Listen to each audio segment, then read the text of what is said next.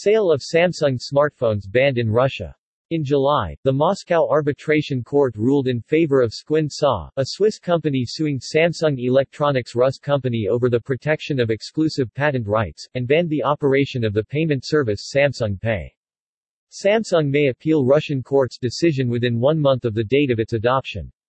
Samsung sales banned due to a patent dispute on the use of the Samsung Pay service.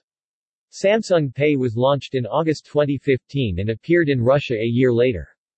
Sale of 61 models of Samsung smartphones was has been prohibited in Russian Federation due to a patent dispute on the use of the Samsung Pay service. The Moscow Arbitration Court has issued a ruling banning the Russian subsidiary of Samsung Electronics from selling a bulk of Samsung smartphone models in Russia.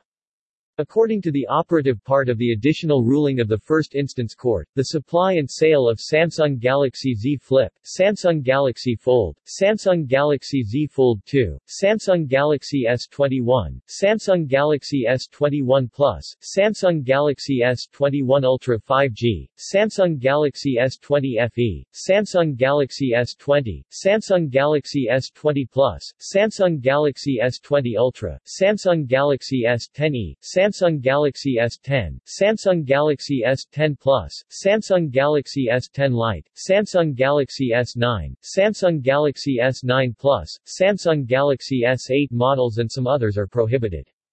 The decision may be appealed within one month of the date of its adoption. In July, the Moscow Arbitration Court ruled in favor of Sqwin a Swiss company suing Samsung Electronics Rus company over the protection of exclusive patent rights, and banned the operation of the payment service Samsung Pay. Samsung Pay was launched in August 2015 and appeared in Russia a year later.